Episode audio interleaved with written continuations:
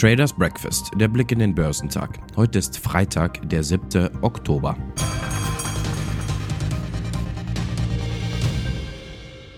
Aus Verunsicherungen über das Zinserhöhungstempo der US-Notenbank haben sich die Anleger gestern zurückgehalten. Die Aktienmärkte schlossen vor dem wichtigsten Termin der Börsenwoche im Minus. Der Brennölpreis liegt bei 93 Dollar und 13 Cent.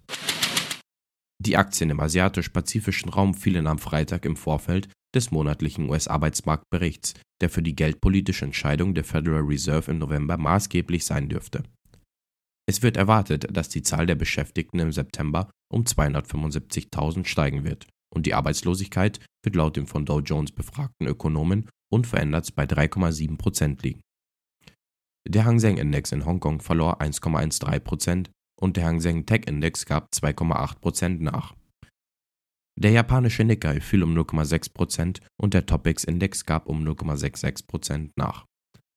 In Australien fiel der S&P ASX 200 um 0,57%. Der südkoreanische Kospi legte geringfügig zu, während der Kosdaq-Index um 0,38% fiel. Der breiteste MSCI-Index für asiatisch-pazifische Aktien außerhalb Japans fiel um rund 1%. Die Märkte auf dem chinesischen Festland bleiben wegen eines Feiertags geschlossen. Die US-Aktien fielen am Donnerstag, da die Händler die starken Schwankungen bei den Aktien und den Zinssätzen zu Beginn des Monats abwägten. Der Dow Jones fiel um 346 Punkte oder 1,15 Prozent auf 29.926 Punkte.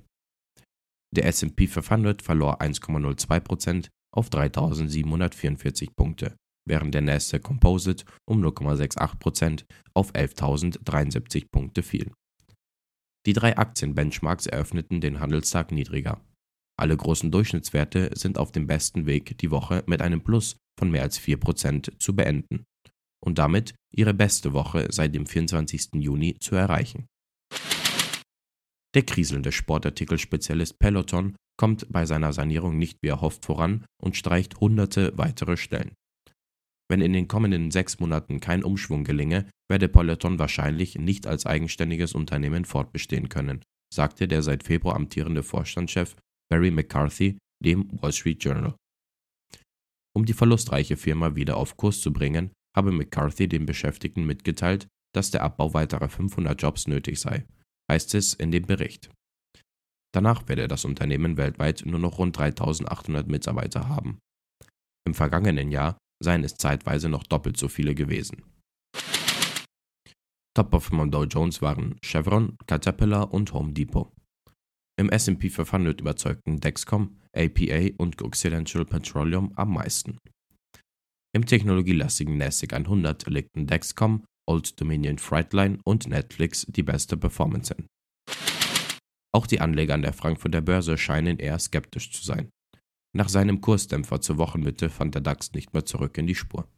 Am Ende eines unruhigen Handelstages schloss der deutsche Leitindex 0,37% schwächer bei 12.471 Punkten. Die aktuellen Zahlen der Industrie spiegeln ein konjunkturelles Schwächesignal wider. Im August gab es besonders viele Rückgänge bei Großaufträgen, was zu einem Gesamtrückgang von 2,4% im Vergleich zum Juli führte. Die deutsche Wirtschaft steht vor einem schwierigen Winterhalbjahr. Es wird erwartet, dass jetzt mehr denn je eine Rezession, selbst wenn eine Rationierung von Gas, vermeiden wird. Volkswagen möchte den Aufbau seiner Softwareaktivitäten in China beschleunigen und investiert dafür laut Insidern mehr als eine Milliarde Euro in ein Gemeinschaftsunternehmen.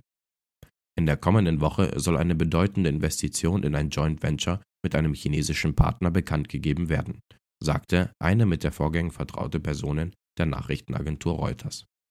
VW lehnte eine Stellungnahme ab.